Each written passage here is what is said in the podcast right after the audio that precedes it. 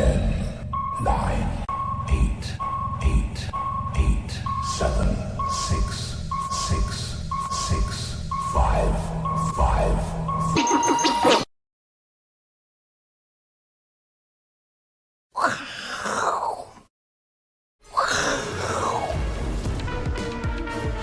欢迎收看，我是金钱豹，带你了解金钱背后的故事。我是大 K 曾焕文。首先欢迎现场嘉宾，第一位呢是我们的财经 B 怪客 Vincent，第二位呢是在对岸的季宏仁季老师，欢迎。好，这个台北股市哦，受到上个礼拜五美股大跌哦，特别在重这个科技股重挫的影响之下呢，因为美股哦现在都面临了前低，甚至有些指数已经破底哦，所以台北股市呢今天中场跌了一百八十九点哦。也是距离前低一六二零二非常非常的近哦，这大家压力非常大。那十月份到目前为止哦，其实呢涨势都蛮弱的。其实大家有兴趣哦，去 Google，你打十月两个字，十月股股票的股哦，那通常 Google 很聪明哦，会推荐你什么字，对不对？嗯。通常都出现十月股灾，真的，我没有骗你，你去打十月股。然后后面就会跳出股灾，我以为是古月涵，古月涵今天也讲话了，对，没有什么光辉十月，都是十月股灾居多，因为全球都这样，所以呢，大家要特别小心一下这个十月的行情哦。那台股呢，今天会重挫原因，当然最主要原因在于我们看一下画面上右手边的这个跌幅贡献点数啊，哎呦，台积电、红海，台积电、红海。富邦金、万海、富邦金也贡献了也 不少哎，这三档，所以我们那一首 MV 啊，阿哥好像是四三四月份的时候呢，歌词就填好，四月份，果然是个先知啊，哦对，今天就靠这几档股票在跌哦，这个大家要特别留意，权值股特别弱，那比较好的呢，反而是在一些个别题材，像重电族群啊，哦或者是一些。这个内资的股票哈，因为 OTC 今天相对来讲比较这一个强势一点点哦。好，那讲了这么多，要跟 V 哥先来讨论一下美股好不好？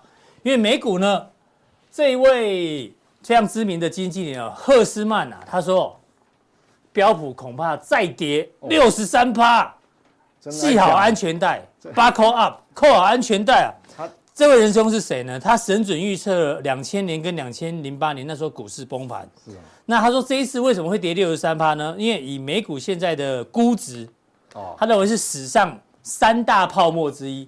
第一泡沫是一九二九年，哦，那一次很恐怖哎。对。第二次是两千年。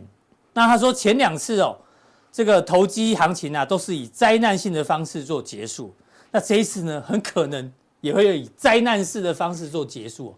所以特别提醒大家哦，反正呢，这不是预测，是根据过去这 FED 印钱印钱引发的这个投机行为哦。所以呢，大家要特别小心。是唯恐天下不乱啊？可能吧，就是希望提醒大家啦，提醒大家。各位各位投资人，哎，嗯，这他他比哈马斯还恐怖，你知道吗？真的，我说资产减损到跳楼，六六十六十三趴。那么多少国家破产，你知道吗？对啊，这唯恐天下不乱，他还是真的恐怖分子。哎，这个脸孔记一下，这脸孔。财经界的恐怖分子。对啊，恐怖分子。也许会跌，但可能不会跌到六十三趴。对啊，他他唯恐天下不乱。那本周呢，重要的财报周是科技股要来喽。科技股呢，包括 Google、Microsoft、Meta、亚马逊，都重重要重要的哦，这礼拜哦。那我大概看了一下，都说营收会成长。营收年增率都是正的，哎，哦，所以感觉上没有什么太大坏消息。但是问题是，现在股市压力很大，不知道这些市场预估的财报出来对市场有没有激励哦？这是大家营收正的不见得是利多，还要看获利，对不对？你看特斯拉就说的也是，对不对？毛利率因为变动太大，这对，所以这个。啊，另外一个是欧洲的这个利率决策哈，在礼拜四给大家做个参考。好，那我们刚刚提到美股不是面临前低跟破底吗？先来看一下美股的技术面。我跟你讲哈，四四大指数，但我们从道琼开始看哈，但是我告诉你，其实里面形态最弱的是罗素两千，嗯哼，因为他们现在整个呃，不管是个人的可支配所得，或是企业的本身握有的现金流动性，现在是贫富悬殊差了很多，是。大企业跟小企业差很多。那我们来看道琼哦，先各位快解释一下，美国的 K 线跟我们是反过来，嗯。这红色的是下跌，下跌哦，哦，哎，不要不要以为这个哦阳线哦，哦开低走高不是哦，这个是下跌，这是反过来哦。那这是周 K 嘛哈？周 K 周 K，所以你看所以其实这个其实已经有一个头部形态出来了。嗯哼，好，这个是已经有一个头部形态，当然它没有破今年的这个这个低点，低点，但不呃这个是，哦对对对，没错没错，今年初嘛，但是这个已经不太 OK 了。嗯哼，好，为为什么？其实它现在这样的走势哦，其实还是。不管怎么样，还是被这个跟这个公债值利率拖累有关系。那我们来看标普，好，标普稍微就是比道琼还要强一点点，一点点，嗯，但是也是有一点半斤八两。哦，不见得是因为你看哦，这个形态有点出来，因为这是周 K 线嘛。其实周 K 线我们常讲说，其实哦，周 K 线就是一个一个短线交易，其实你惯性改变都不是好事了。对，这种这种惯惯性改变，这种惯性改变都不是好事。那那你看这个。上周又惯性改变一次了，对啊，又又来一次。我们讲这个是越越来越低了，这都不是好事，所以各位还是要蛮小心的哈。嗯哼，你不要以为它中间有反弹，中间反弹，其实有时候我们看一个，呃，一根 K 不准，就形态形态更重要。是好，但是呢，现在这个也还没有很大的危机。嗯哼，好，那纳斯达克算是目前为止道琼标普看下来，目前是最强的。是，但是虽然强归强啊。其实你看哦，都不妙，因为我们看，因为这是周 K 线嘛，那你要看这个宽度哦，是。这个时间其实也累积的非常长，嗯，四五个月有了呢，哦，对，我们要，对，我们要这样看嘛，因为你你周线嘛，你你这样看的话，呃，应该至少三个月，嗯，这至少三个月哈、哦，你要把它这些消化掉。那就已经明年了，你知道吗？今年就过完了。对，今年就过完，嗯、所以各位要去想，就是说那个要搭配那个时间轴来看。那我觉得最高最糟糕的就是这个罗素两千。嗯，为为什么会这样哈？其实哈，我大概举一个例子啊。哎，我们上上礼拜没有讲嘛？哎，上礼拜有没有讲？我们举大立光那个例子。嗯哼，我们好像节目上没有讲。没有没有没有没有。我们讲大立光不是前一阵子法说会？对，大 K 有跟我讲，本来我还没我也没那么仔细。大 K 大 K 最近这个。呃，明察闲啊，认真认真看。明察秋毫没有，他明察秋毫，他提提醒了我，因为大力光法说会不是有有讲一件事，林恩平有讲一句话，他单季的利息收入大概十亿，竟然是超过十亿台币耶，光利息收入哎，这个代表什么意思？能够收益有十亿的话，大概他手上的现金大概有八百到九百亿。对，因为你算存个四趴五趴的，对，这四四点五趴这样子，那。那那罗素两千为什么会跌那么多？我跟你讲，不是只有台湾，其实全是，尤其是美国。你看过去在无限 QE 的时候，两三年前，他们那些大企业都趁那个零利率的时候发多少公司债？对，就那时候是囤现金嘛。嗯哼，然后囤都都发公债现金放口袋，对，都放口袋囤起来那边等。所以他现在的利率很高，对他的压力不怎么大。但是对小企业来讲就不是这样，因为小企业你要发债，嗯哼，成本比较高，成本比较高。就算你有发成的成成功的话，成本也高嘛，而且很多是很难发行成功。那他面临的这个资金压力哦，你看，利率只要在高档维持的越久，你看那个小企业都东倒西歪，有没有？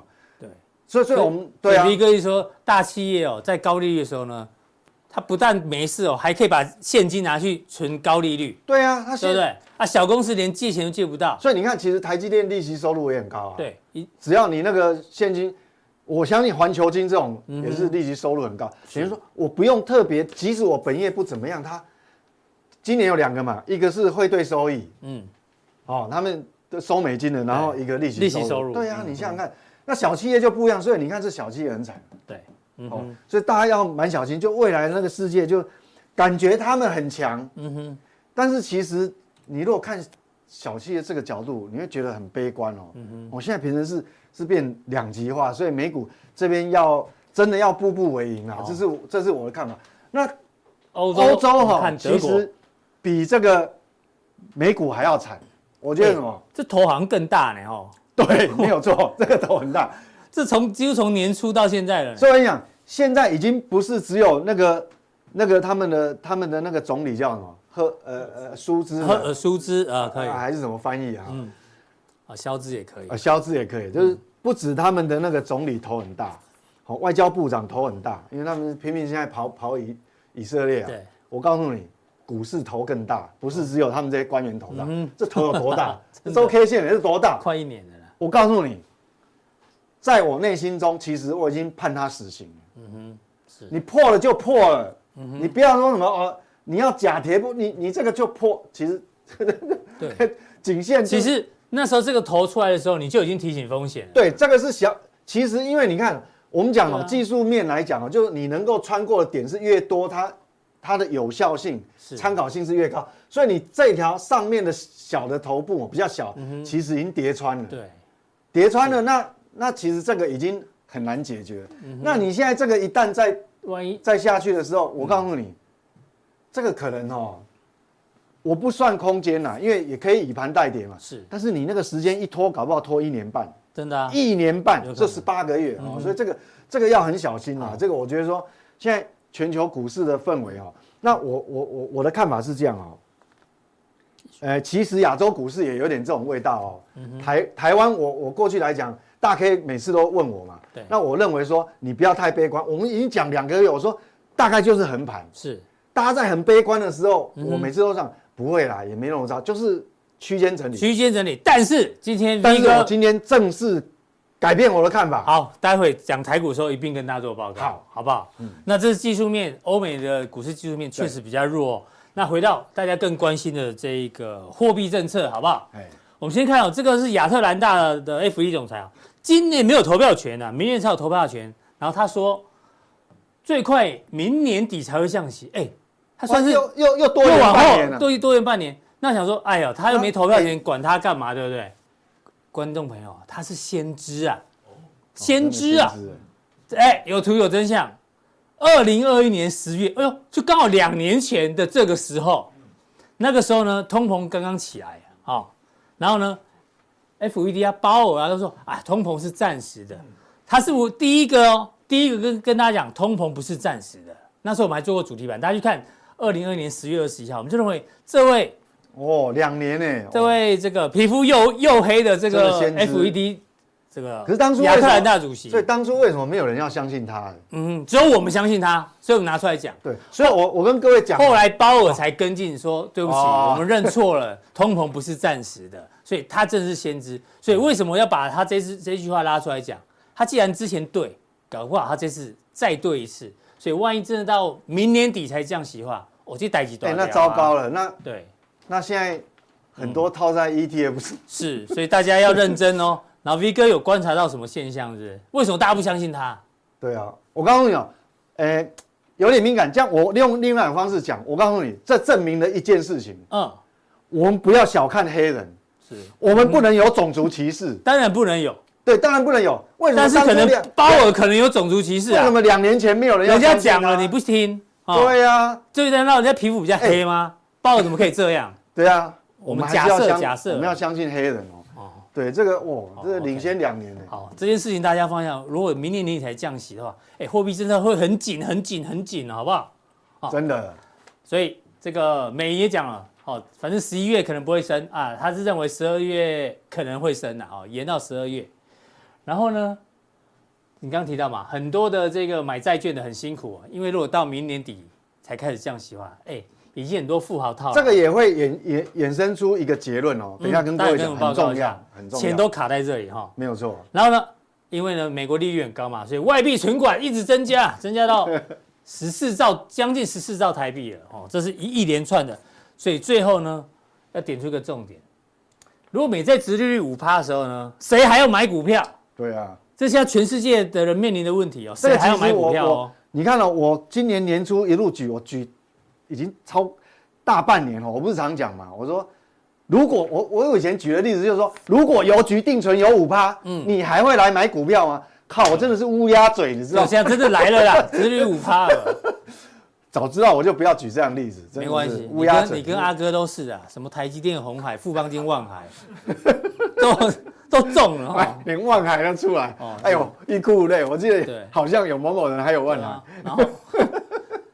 会不会大卖空再来一次？哈哦，所以其实我我们也不是说我们也不是说要吓大家，但是我们要提醒哦，这个五趴不是开玩笑的，真的，因为我们讲说美国公债本来这个殖利率本来就是全球所有金融商品的定锚嘛，嗯，他那个定海神针一下去就是 benchmark，就是在那边，我我就以我为标准啊，有当过兵的男生有没有？嗯哼，以我为标准，对，以我为准，哎，以我为准，对不对？那那你一看齐一切，哇，很难找到一个标的能打败它，你知道吗？嗯哼，对啊，所以所以我们呢把刚才有一个表哦，我把它放大，好，好啊，没关系，这个就是这个哈。啊为什么要把它放大？你知道吗？我放大不是叫各位看这个，嗯，哦，但这个也很重要。我们的那个外币存款，大家都跑去外币存款十三兆，快十四兆了，哎，十三点九，嗯，其实有很重要一个东西，各位可能会被这个淹没就没有，哎，截至这个淹没八月底，截至八月底，啊哈，那你知道现在已经十月下旬了，嗯哼，那十月底那又增加多少？你知道吗？搞不好是创历史新高哦，有可能哦。我觉得八九不离十，是百分之九十会创新高。为什么？各位要知道，八月份的时候在哪里？你统计到这个地方，八月份的债券价格在这里。那时候的债券值利率还还没有很迷人呢。嗯哼，了不起，大概四个百分点吧。对，那你你看哦，经过两个月，八月底到现在又跌多少？嗯，通常市场是这样嘛，就是你殖利率越高，就越吸引人。大家就会想一直一路去摊平，你知道吗？哦，我当初殖利率只有四趴，我就已经买了。现在殖利率五趴，我被套牢，我当然不甘愿，继续买。所以你看那个在很多债券 ETF 不是后来增加发行量吗？嗯哼，增加发行量就算了，哎，竟然还 一发行就全部卖光。对，哦，所以很可怕。所以你知道这个套牢的这个数量一定是比现在更高。好，那这个后面哈。你看哦，本来我们年初预期，年初不是殖利率倒挂吗？你看是好，这个是这个是十年期公债殖利率跟两年期比较嘛？你看，哇，殖利率倒挂，大家年初的时候为什么那么多人买这个公债 ETF？大家就是百分之九十的法人都预期哦，今年底应该会启动降息，降息，嗯，所以那时候认为倒挂会收敛嘛？是，但是那时候以为收敛是说你。短天期的像这个缺口那么大，是短天期的像长天期的收敛，嗯，完全跌破眼镜。是。现在是长天期的像短天期的收敛，结果哦，那不得了，现在是倒挂已经收敛了，是可以松一口气。嗯哼，但是结果是最坏的结果，为什么？因为你十年期公债值利率去收敛的话，嗯，其实它隐藏哦，背后隐藏是变相的。货币紧缩，嗯哼，哎呦，怎么说？嗯，货币紧缩，因为我跟你讲，好，这个用这个，这些已经套牢在债券市啊，这个当然不是啦，它是定存，好，它到期。套牢是这一这一群啊，哎，对对对对，这一群啊，哎，对对，海外债，这些套牢资金哦，有绝大部分，哎，他就他就长期持有，嗯哼，不管是投很多投资人，对对对，理论上是这样，没错，投资人是这样。银行端呢，比投资人更是这样，你知道为什么？嗯，因为没有一个银行现在愿意去认赔这个债券，对，他就要持有到期就对了。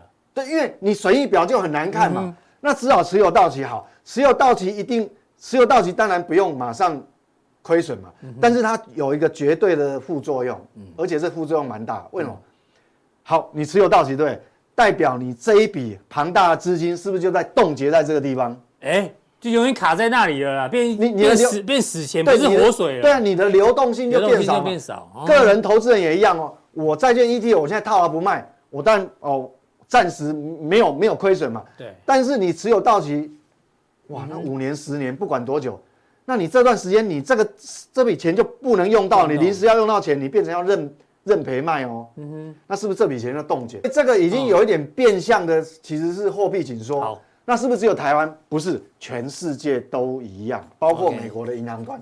所以呢，现在的紧缩变成有 double，就一个是 FED 本身的资产余额在下降，嗯，就货币紧缩嘛，它不是这个呃说什么一个月，哎不，哎每每个月要什么说什么九九百五十亿嘛，好，这个在紧缩。第二个，我想，因为刚讲那个效果，就长天期的利率往短天期收敛。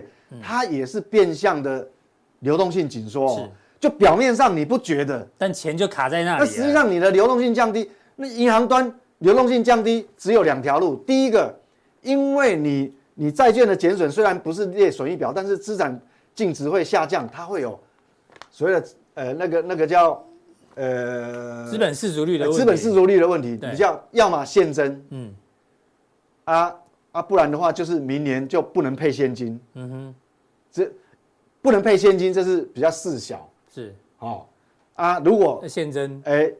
还不够，还要现增啊！那个就待机断，待机断掉。所以这个东西是有压力。嗯、所以我们看到，那我下今天很重要的一个结论就是，我们 Fed Watch 哈这边当然是说，现在第一名的还是到年底，哎，就都不升息，不升息七十四趴，但是升息一码还有二十四趴哦。对。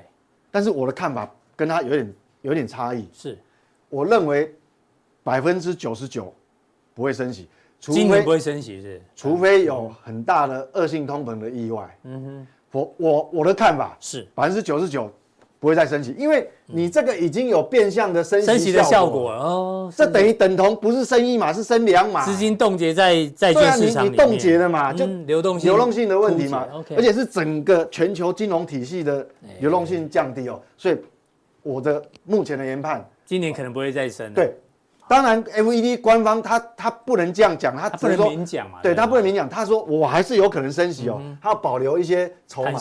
但是我认为他应该不会。好的，好，所以从从这个地方，那我跟你讲，这张图就是我的，我为什么会这样研判？你看，美国银行公债持有到期账面损失，嗯，历史新高，来。四千亿，嗯，的家都是都是公债害的，嗯哼，是。啊，被公出售的呢，这个还有这么多，嗯，但是你跌到现在五趴，可能这有一部分哦，大家不愿意认赔，有些银行就会把它再转列为红色的，叫做持有到期，嗯，那你银行的可可用的流动性不是越来越越来越少，越来越紧，因为他不愿意认赔嘛，对，好，所以说这个压力很大，好啊，这是美国。嗯。啊，难道全世界其他国家没有吗？应该都有一样的问题，都一样的问题啊。嗯，我管你哪一家金控，是。不要说金控，其实大家都没有去问中央银行，央行也不敢讲。对，央行多少公债啊？它现在账面损失啊，是所有亚洲国家的央行都一样。好，所以所以这个是一种变相紧缩。所以 V 哥说，除了股市的技术面不不好之外，货币的这个流动性也在枯竭当中了。对，这大家特别小心。所以那个定锚的影响是牵一发。嗯。动全身，而且影响的时间很长哦。嗯哼，哦，那最后我们补充一下，因为黄金最近有点强，但跟以巴战争有有点关系啊。上礼拜盘中突破两千块，对，哦，对，这个对我来讲就是意外，我我真的不知道会，呃，我也没想到它会这样。嗯哼，但是这个是事实。那我来解释哦，黄金变成说为什么会会没有利息的东西，怎么突然涨那么多？对，买气是这样，我觉得是短暂的。嗯，如果三个月以后。我们发觉，这个以巴战争也没有有没有扩大，嗯哼，好，也是在局部的冲突而已，嗯哼，啊，其也没有其他的很严重的什么黑天黑天鹅或是灰犀牛啊，对，那我想这个是短线，这属就属于短线的风险偏好的问题，就是有一种感觉战争要逃，对对对对，它那因为它你在这种公债殖利率都五趴的状态之下，嗯。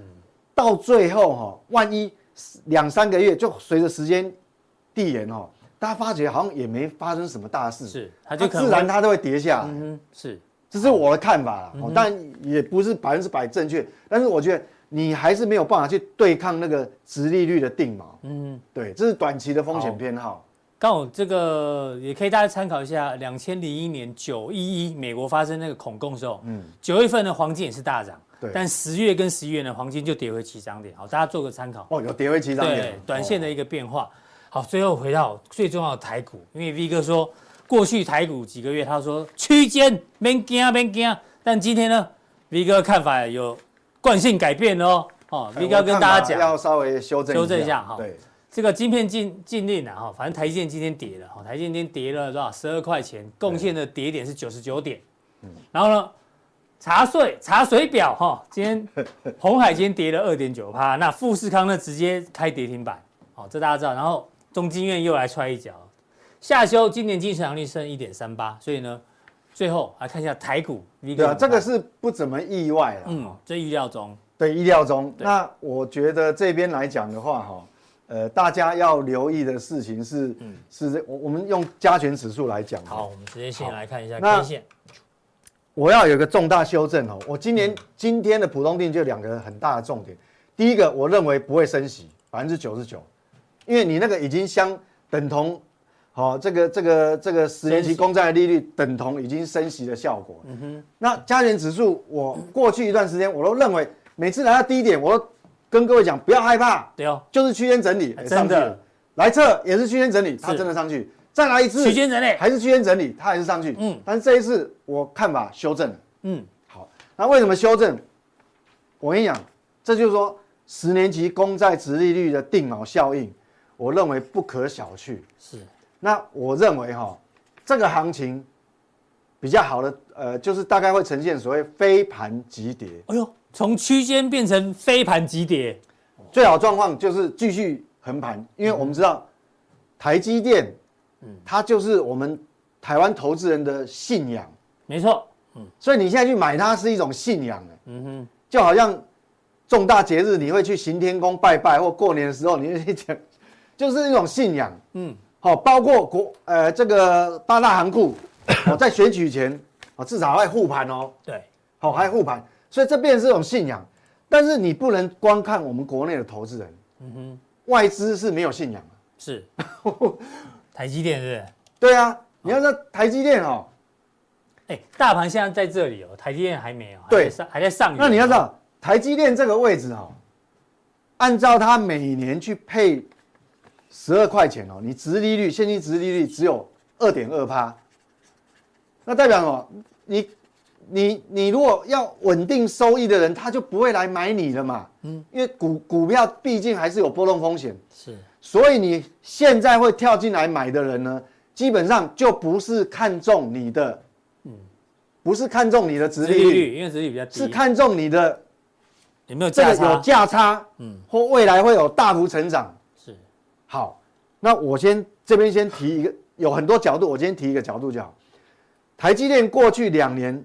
资本支出是一路一路增加大增，对，到今年这一次最近的法说，它也没有调降资本支出哦，嗯，好，那明年的资本支出即便有变动，也是下降一点点而已。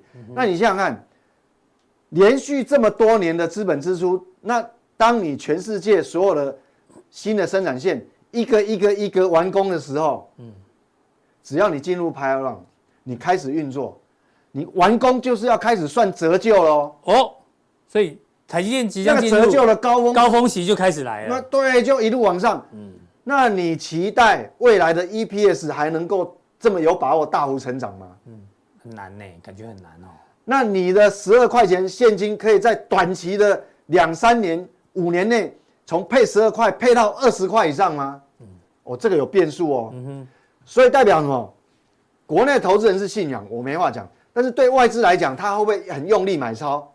短期内可能不不太会哦。嗯哼，是。好，好，所以我回到大盘，对，回回回回到大盘。嗯，我的结论很重要，就是什么？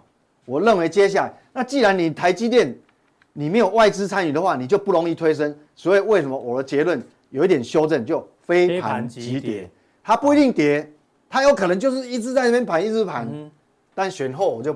对，那我们来吐槽一下，你既然讲要选哦，啊，你又知道飞盘急跌，但是呢，政府又要护盘，哦，就很麻烦了，这样就很麻烦，对不对？对，他就要跌不会干脆，假设不会干脆，所以会很难玩嘛，很难处理。所以你现在新的资金要来投资台股，就已经跟什么不是看看你的值利率的，要看你有没有呃。在比这个其他的条件了，对。好，大盘帮大家解读完了。那比什么条件呢？当然就要比你的订单能见度嘛。是。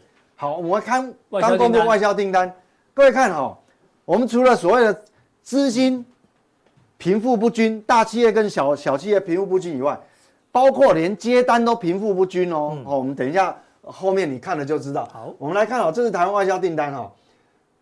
看这个，当然你会很悲观呐。哦，这个年年 Y O Y 还是年减十五趴。但是我跟你讲哈，我们也不要看 Y O Y，我们还是要看比上个月哦，至少月增，至少它月增十一趴，但嘛，还是有温度的。对，只比上个月好。虽然体温有一点低，但是还是有温度的啊。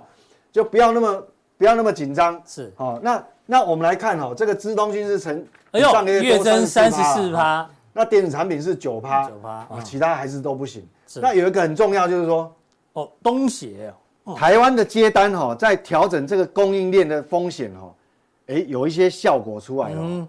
你看哦，我们来自于中国大陆的订单是是这个是越来越月减一点八，哦，呃，这个月月增四点三，对。但是你看东协哦，三十，哎，比较 OK。那我们用累积的来看，嗯，累计前九月，你看美国衰退，大陆衰退，嗯，好，欧洲也衰退，哎，东协没有，嗯哼，所以我们供应链其实是转移有效果出来，哎，已经有一些效果出来，所以这个其实对台湾是好处。所以整个普通定来讲，哈，那到这边来讲，但我还是强调，就是我两个重点。第一个，好，我认为百分之九十九美国 FED 应该就到此为止，不会升息。是，但他嘴巴不能这样讲，嗯，他不能让他知道他心里面的想法。那第二个，我认为我修正的地方就是，我认为这大盘大家要要要选股要更投资要更严苛，嗯哼，因为我认为指数哈。因为你那个十年期公债定锚一定下去以后，是变成飞盘急跌。好，飞盘急跌的话，不过从外销订单里面还是有一些亮点。亮点的部分呢，要锁定我们的加强店，好不好？哦，这个 V 哥，我漏掉暗砍嘛？哦，暗砍啊！不好意思啦，我漏讲。这个是这样，我们外销订单哦，我们这样看还不是很清楚了。我们要拉折线图，拉这个历历史，因为这个只有这只有一一个月嘛。是。我知道跟各位讲哈，就是说，我们如果看资通讯哦，它现在这个月订单有上来，但是这只有季节，好，这个只有旺旺淡旺季的效果。但是我们如果看它这个高峰哈，嗯，其实它也不见得有特别好，因为你如果对照一九年就疫情之前，对疫情之前，它的高峰就在这个位置，呃，差不多，差不多，差不多而已嘛。所以，所以，所以它哎不怎么样。但台湾哈。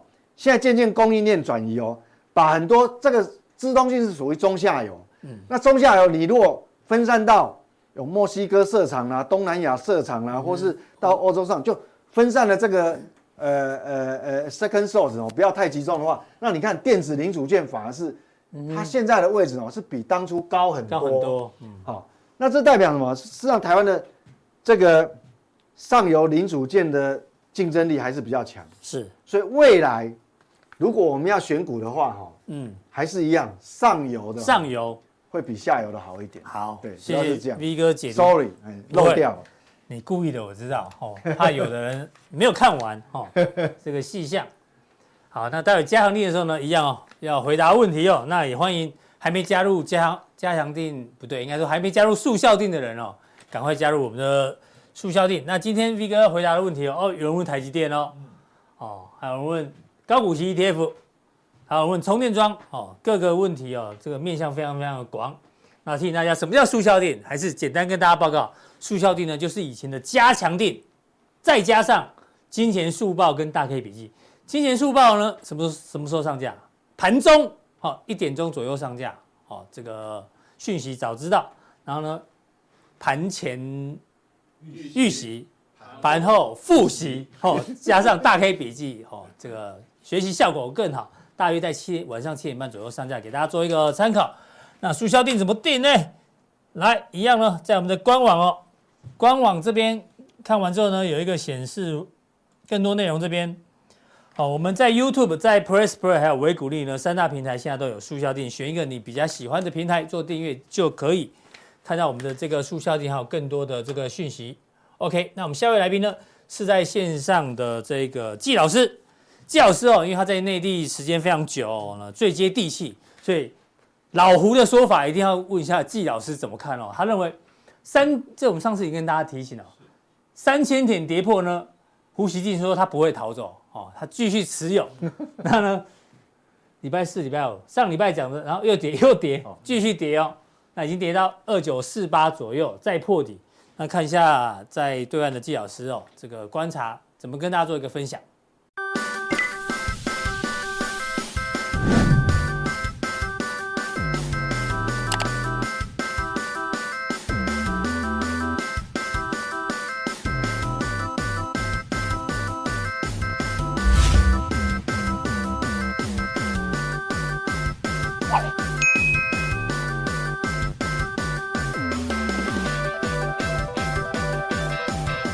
各位投资朋友，大家好，我是季老师。那时间过得很快哦，这个已经持续进入所谓的秋天哦，那天气慢慢转凉了哈。那正好今天又是重阳节，祝我们的这个年长的投资朋友啊福如多海啊，健康平安啊。这段时间其实发生了很多事情。那，比如说在这两个礼拜，以巴冲突占据了所有的版面啊，俄乌冲突还没结束，以巴又冲突了啊。那以巴冲突其实这个是影响是蛮深远的哦，油价哦可能会受到影响，那美国的通货膨胀可能会受到影响哦，这些都是我们必须思考的问题哦。那这段时间你有看到美债殖利率一度逼近五 percent 啊，哎呀，这个美债殖利率一直在创新高啊。那市场上可能有这一种预期，也就是说。短时间内，美国不见得会升息，但是降息的几率应该不是很高啊，它还会维持一段时间的高利率，这是我们要去观察的。另外，我们看到“一带一路”的峰会哦，在中国大陆举行“一带一路”峰会第三次峰会哦，将近一百三十多个国家参与，哇，这是一个多么盛大的一个盛事啊！那很多的一个小型啊小朋友啊，中小型国家都有参与啊。但欧洲一些国家跟日韩没有参与，啊，这是我们要观察后面的重点哦。最重要的是，投资朋友关心的是说，哎，为什么好像入股跌破了三千点？那入股跌破三千点，未来走势到底我们该怎么看？那该怎么看？那我们该怎么投资？这都是投资朋友很关心的重点。那我们现在来看看哦。美国为什么持续维持高利率？那我们来想一想一想一些问题啊。美国的殖利率为什么始终维持那么高？美国的通货膨胀问题解决了没有？哦，原来我们发现了，通货膨胀是解决一些债务问题的一个最终极的武器。所以，美国维持高利率的目的，当然，美国内部会有一些压力啊。哦，老百姓苦哈哈的啊，他的一个所谓的。公司啊，企业也是苦哈哈，政府负债那么高，每年光偿还利息超过一兆，但是它要维持高利率是有原因的，它跟全世界吸收资金。那我们看到说，哎，美国缩表初步见到成效，我们来思考一下，为什么我们的通货膨胀是我们这个所谓的解决一些债务问题的一个最终武器？我们思考一个问题，那譬如说我买了一栋房子，这房子一千五百万。那我贷款一千万，所以我的资产是一千五，我的负债是什么？是一千。好，因为持续的物价上涨，使得我的房价水涨船高。这时候，我们的房子价值可能是两千五百万，资产增加了，膨胀了，但是我负债有没有增加？还是一千万？所以很明显的，我的负债率降低了，负债的比率降低了啊。本来我的负债率是什么？负债一千除以房子一千五，我的负债率啊是三分之二。啊，零点六六七。现在我的负债率什么？一千除以两千五啊，我只有百分之四十，我负债率降低了。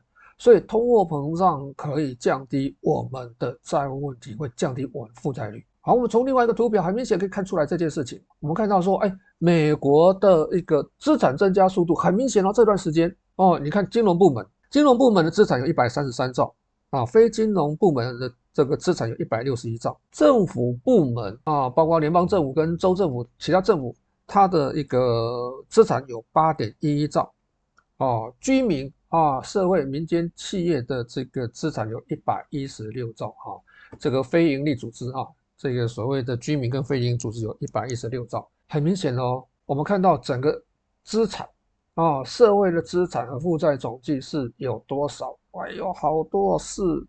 好，四百多兆。好，我们看到资产这个变动情形啊，最左最右边的两栏啊，我们发现说资产变动，金融部门、非金融部门，我资产增加了，但什么？我负债变动比率怎么样？并没有增加哦，哦，并没有增加哦，所以怎么样？很明显的，我们的负债率降低了啊。当然，我们看到说，哎，政府部门，哎，好像还有一些问题没有解决，但是我们看到。居民跟非营利组织最下面哦，最下面靠右边看，我们看到居民和非营利组织，我的资产变动增加了六点九%，但是我负债变动三点九%，所以我资产增加速度比较快，我的负债债务增长速度比较小，比较慢，所以我的负债比率负债率降低了。很明显，我们看出来我们的负债率降低了。这个所谓的全社会的融资和负债合计是增加资产增加五点七。哦，包括政府的啊增加五点七，但是我们看到我负债变动什么增加四 percent，很明显我们的负债率降低了，所以美国维持所谓的高利率哦，又一方面来讲说，哎，我要抗通膨哦，当然表面上抗通膨，最主要它是什么样？削减老百姓的财富，略不能说削减，掠夺老百姓的财富。一方面降低了负债率，一方面掠夺老百姓的财富。很明显的，我的我的物价可能超过我资产上涨的一个比重。哦，这是我们要思考的一个问题哦。负债率降低，通货膨胀率其实在可控范围内。所以美国并不是没有没有所谓的。维持高值利率的时代啊，以前二三十年前，我们四四十年前这个所谓的垃圾债务的时间点，那一段时间我们看到什么？美国的公债值利率是什么？七八 percent、十 percent。我们在三十几年前、四十年前，台湾的市场利率最高什么？十四 percent。欧美国家的市场利率什么？是二十 percent 啊，有很长时间是属于高利率的时代啊，对不对？所以现在我们看到十年期美债收益率，哦，我们说维持到接近五 percent。哦，十六年来的最高水平，盘中是二十年来哦，盘中一度是二十年来最高水平。很重要的就是说，我的债券的供给，哎，你说供给可以无限制供给吗？现在这个，哎，这个时候美国财政部其实稍微也在节制。然后背后很重要就是美国现在面临到债务上限的问题。哦，它现在举债上限一直往上增加，但是美国很明显在十一月还面临到 政府。这个财政那个上限问题哦，还是面临到财务上限问题哦，这个是我们要去思考问题。还有美国的每一年偿还的债务，光利息有多少？光利息有多少？一兆多啊，美元啊，一兆多美元啊，所以它的一个偿债压力也很高啊。但是它还是要维持高利率，不太容易降息啊，可能暂缓升息脚步，但是应该不太容易降息。最主要，它要从国外把资金吸收回来啊，从国外吸金啊。美元现在是一种稀缺的资源，大家都缺美元，包括在在美国的一个国内，包括在什么海外，美元变成稀缺的资源。好，我们看到这边哦，美国公债殖利率持续往上扬，要突破五，可能没多久会突破五了。哦，那美国公债殖利率突破五，它公债价格就跌得很惨，这么多。全世界资产定价之锚是什么？是美国十年期公债。好，美国十年期公债，我们说，哎，它的殖利率接近五 percent。这时候我要去比较，我要去投资美国的公债啊，五 percent 啊，抱歉，五 percent 啊，美国公债殖率五 percent。我要去衡量我的风险性资产，风险性资产就股票，股票的报酬率能不能超过五 percent？能够超过五五 percent 的标的有哪一些？我不能超过五 percent。这时候我为什么要买风险性资产？我不买十年期公债，所以就会有些人去买十年期公债哦。如果我的所谓的风险性资产的报酬能够超过五 percent，能到六 percent，好，这时候我要去衡量啊，我股价是在高位？如果股价在高位的时候，我要获得所谓的百分之五、百分之六的报酬，但是我要承担多少风险？我们做投资。啊，尤其是法人，他第一个考量的并不是我的报酬率，而是衡量我的风险。我要承担多少风险之后，我再去衡量我有多少报酬。好，所以固定收益的资产，我们看到说，呃，十年期公债在去年过完年到现在，跌幅四十%。长期公债哦，长期公债是腰斩的。市场上大家也在想说，哦，我现在到底？美国殖利率还会再升高，公债会不会再跌？那有人说这是相对低点哦，相对低点啊，熬过去这是相对低点，熬不过去，美国其实也有麻烦哦。美国有美国的麻烦，欧洲有欧洲麻烦，日本日本麻烦，那中国大陆中国大陆麻烦。好，我们回头看到千禧年之前，曾经有所谓的公债价格重挫的一个一个走势，那一段时间的原因是因为大家钱都去买股票啦。钱去买股票，大家认为说风险性资产的一个报酬很高，所以你看一九九九年到这个千禧年科技泡沫化之前，股价是飙涨的，大家去卖债券，我去买股票，追逐所谓风险性的一个资产。那现在会不会再有，有这种情形？我认为说不会，但是公债殖利率会往上涨，债券价格还会往下掉，但是资金不会跑到所谓的一个风险性资产上面，也是股票的一个一个高点就在这里而已，不太容易再涨。哦，能够在选前维持强势就万幸。好，这是我们要去思考的另外一个问题啊。再过来，我们看到一下，哦，我们说美国的通货膨胀问题，初步上应该是没有什么太大问题了啊，初步应该是解决了，但是它维持所谓的 高利率，高利率就是啊全球薅羊毛，全世界资产，比如说还有很大庞大资产可以被人家收割的地方在哪里？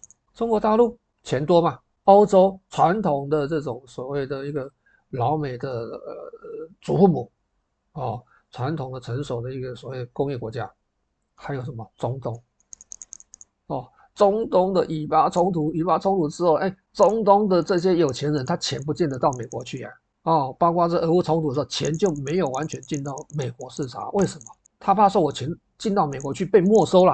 俄罗斯的一个榜样在前面，俄罗斯的很多富豪跟俄罗斯的一个所谓的外汇储备。在美国资产全部被没收，所以中东人看在眼里啊，我钱放在美国会不会被没收啊？哦，所以大家都在怕，所以钱并没有完全回到美国市场。通货膨胀问题初步解决，但是它不会降息，因为它全世界薅羊毛，欧洲、中国大陆、中东都有可能是他薅羊毛对象，看谁撑不住。所以我们从这个图表看到说，哎，很奇怪的现象是美元跟美债利率都是走强。美国公债十年期公债殖利率接近五，好，美元持续在相对高档，这意味着美国国内和海外美元的流动性这在什么？都在收紧。我们看看这边哦，这边有灰色灰色框这个地方哦，可能看不是很清楚。灰色框这边是什么？我同步的一个走势，也就是说我利率走强，美元走强。哦，在这个情况之下，只有偶尔少数的时间，通常是在所谓升息的一个初期啊，升息初期。但是从这个图形上面是所谓的这个美元啊，美元的一个资产哦，跟十年期公债殖利率，下面是 S&P 五百跟美国的一个利率，它那个走势很明显的都有一个现象，都在收紧资金。从我们看到几次的一个什么五十年前拉丁美洲金融风暴，看到在这三四十年来的日本哦，日本第一，日本被薅羊毛。对不对？你看到所谓的亚洲金融风暴，你看到欧债风暴，你看到很多事情哦。这个哎呀，这个美国可以向全世界，因为全世界的一个主要交易货币是美元嘛，对不对？所以它可以向全世界输出它的通膨，输出它的风险，让全世界老百姓为它买单。好，我们看一下美国的公债，美国 FED 发行公债，其实它有在克制哦。如果我大量发行中，抱歉。财政部发行公债其实有在克制，你发行公债谁去买？FED 去买，FED 去买就是我又又又又这个所谓扩大我的一个所谓的资金的流通了嘛，对不对？好，我们看到这这十几二十年来变化很明显哦，你看到在这一年多来两年来，美国公债主要持有人是谁？主要持有人这个比较深蓝色这个框框是什么？家户持有者啊，家户持有者在什么？在前两年疫情的时候，它是什么？是负的啊，他不买公债，他卖啊，对不对？但是现在你说叫所谓的境外的所谓所谓的外汇储备，我增加美元的一个公债部位没有啊？你看到对不对？你看到私募基金跟 ETF 哦，负二十四、负十八是什么？境外的所谓的投资人啊，跟我的 Major Fund 跟我的 ETF 什么都是在减持美国公债啊？为什么减持美国公债？FED。也是一样动作啊，啊，美国 FED 在疫情的时候怎么样？它是大大量的去买美国公债哦，释放出流动性。但是你看看在这一段时间哦，FED 是什么？也是降低的啊，它是一直在卖啊，也是在卖，站在卖方啊，啊，FED 也是站在我的公债的一个卖方来说，我在缩表，我在吸收资金啊，我我卖公债，我拿回资金嘛，哦，我卖公债，我收回美元。哦，在持有所谓缩表动作，他把这个风险转嫁出去，啊，美国公债啊，卖给谁？卖给老百姓，老百姓买买公债，买公债怎么付美元？美元怎么收回去啊？啊，都在收缩资金啊。好，那美元哈。这个维持相对高档啊，因为在选举之前，它必须维持强势，它不能降息，降息资金会外流。你维持高利率，资金都不见得会回到美国市场，那你降息怎么办？一降息，资金就跑掉了。所以，美国未来会维持比较长一段时间的一个所谓的高利率啊。我们看一下这段时间相对美元贬值的是主要是哪些货币？欧元区哈，欧元区哦，它的货币贬值初步大概是告一段落。这段时间它已经跌，领先跌跌的比较深了，到现在是比较持稳。比较有问题的是在哪里？在新兴市场。新兴市场美元稀缺，尤其外汇储备少的，它的很惨，货币贬值很惨哦，货币贬值是很惨了。你看到这段时间，欧欧元区其实比较持稳。哎，苦主第一个什么？日本，日本贬值啊，贬值很奇怪哦，贬值竟然它的股市还维持强势。好、哦，日币持续贬值，哎，往上往上涨啊，它是表示我的贬值哦，往下往下跌表示我的升值哦，纽币也是苦主。人民币啊，去年已经开始贬啊，去年已经贬到今年最低到最高，曾经贬幅大概有十四%。再过来就是台币贬值是五点二五啊，今年啊，我们讲是今年，以色列这个月啊苦主，另外一个是以色列，哎，战争啊，以巴冲突啊，资金外逃贬值十五点五三，所以这段时间欧元区这种成熟国家，它货币比较稳定，那种小的国家货币贬值持续当中。哦，所以这一段时间被薅羊毛的是新兴市场啊，新兴市场跟尤其是亚洲货币，我们看一下。好，这段时间大家都在说，哎，这个 A 股跌破这个三千点，三千点是不是有问题了？那能不能撑得住？哦，我们看一下，如果你是外资，外资去年过完年到现在，人民币贬值最大幅度大概是十五个 percent。好，我取一个所谓的相对的一个低点哦，不要从六点三，我们从六点五、六点六。贬值到现在最高点，贬值幅度将近十 percent。外资我资金要汇出，我就汇率有十 percent 的损失。我要回去买美债，美债殖利率五%，然后两年十 percent，我汇率的损失十 percent，两年十 percent，我要承担这十 percent 的损失，我要不要承担？好，第二个，我的股价在低点啊，三千点，你在之前怎么买三千二、三千三、三千五？相对来讲，你现在卖是贱卖资产。那为什么我在低价卖资产？如果我在期权上啊有做避险的动作，我在股指上有做避险动作，但是实际上 没有办法弥补我们在股价上跌价损失。很重要的，拜登在八月九号出台了一个行政命令啊，不准啊不准这个所谓的一个美国的企业或是外商企业去投资中国科技产业，有三大项。我听说小道消息啊，包括不准投资中国大陆的股票。啊，所以有些外资怎么样站在卖方，但是你看哦，这三个月卖出一千六百亿哦，哦，但是今年净流入还有什么一千四百亿，表示说今年持续是买进三千亿，我是把一大部分超将近六成的资金我卖出来，但是跟累计的累计开始有所谓的生物港通，到目前为止还有一点七九兆人民币，那我卖出只是什么部分的资金而已。那很重要，大陆的散户多啊，所以前几个月开始怎么样？拜登怎么样看衰中国大陆经济啊？但是看 GDP Q 三的经经经济成长率 GDP，哎，超乎预期啊，用电量超乎预期啊，哦，新增这个所谓社会新增贷款这个什么高于预期啊，表示这个是经济有在复苏的迹象啊。散户朋友多，你拜登看空中国的经济，再再下再加上外资怎么样？报告降低 A 股的平准。那散户法人跟着卖，当然后面还有因素，加小定我来讲，跟着卖股票。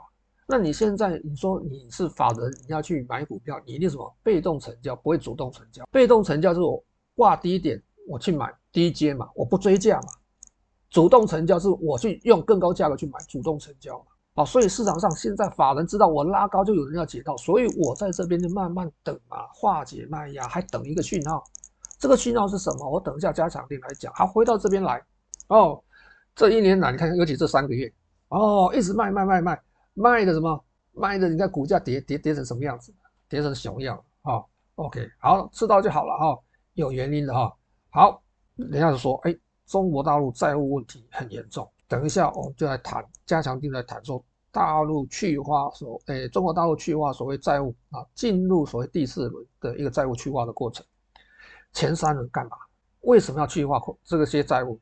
很重要的就是零八年跟美国联手救全世界的经济，超发货币四兆四万亿四兆，造成外面大水漫灌，苦果中国大陆自己吞。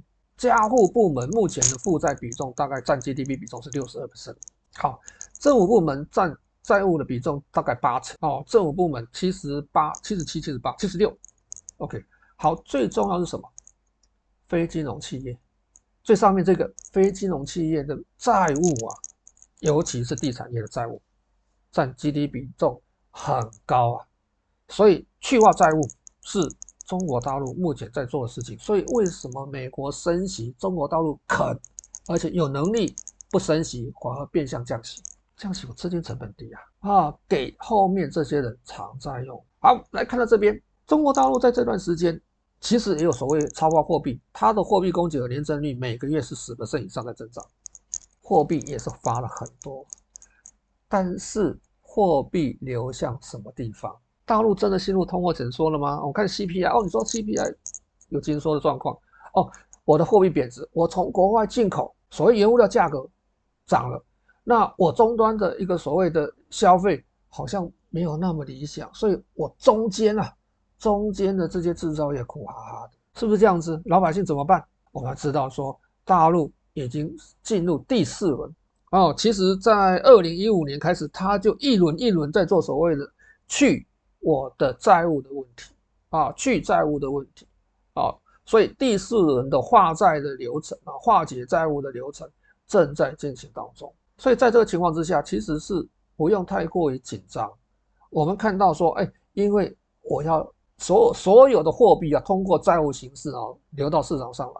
我现在要化解债务，因为资金就变成了，感觉我的发行货币很多，但是实质上我的资金是蛮紧张，在中国大陆，主要的资金是化解债务去了。等一下加强錠，我们来做补充说明。另外，我们在做投资上面，除了投资组合以外，我们知道市场上唯一能够跟所谓的巴菲特诶相抗衡的，大概就是耶鲁基金的那个时候大卫史文森。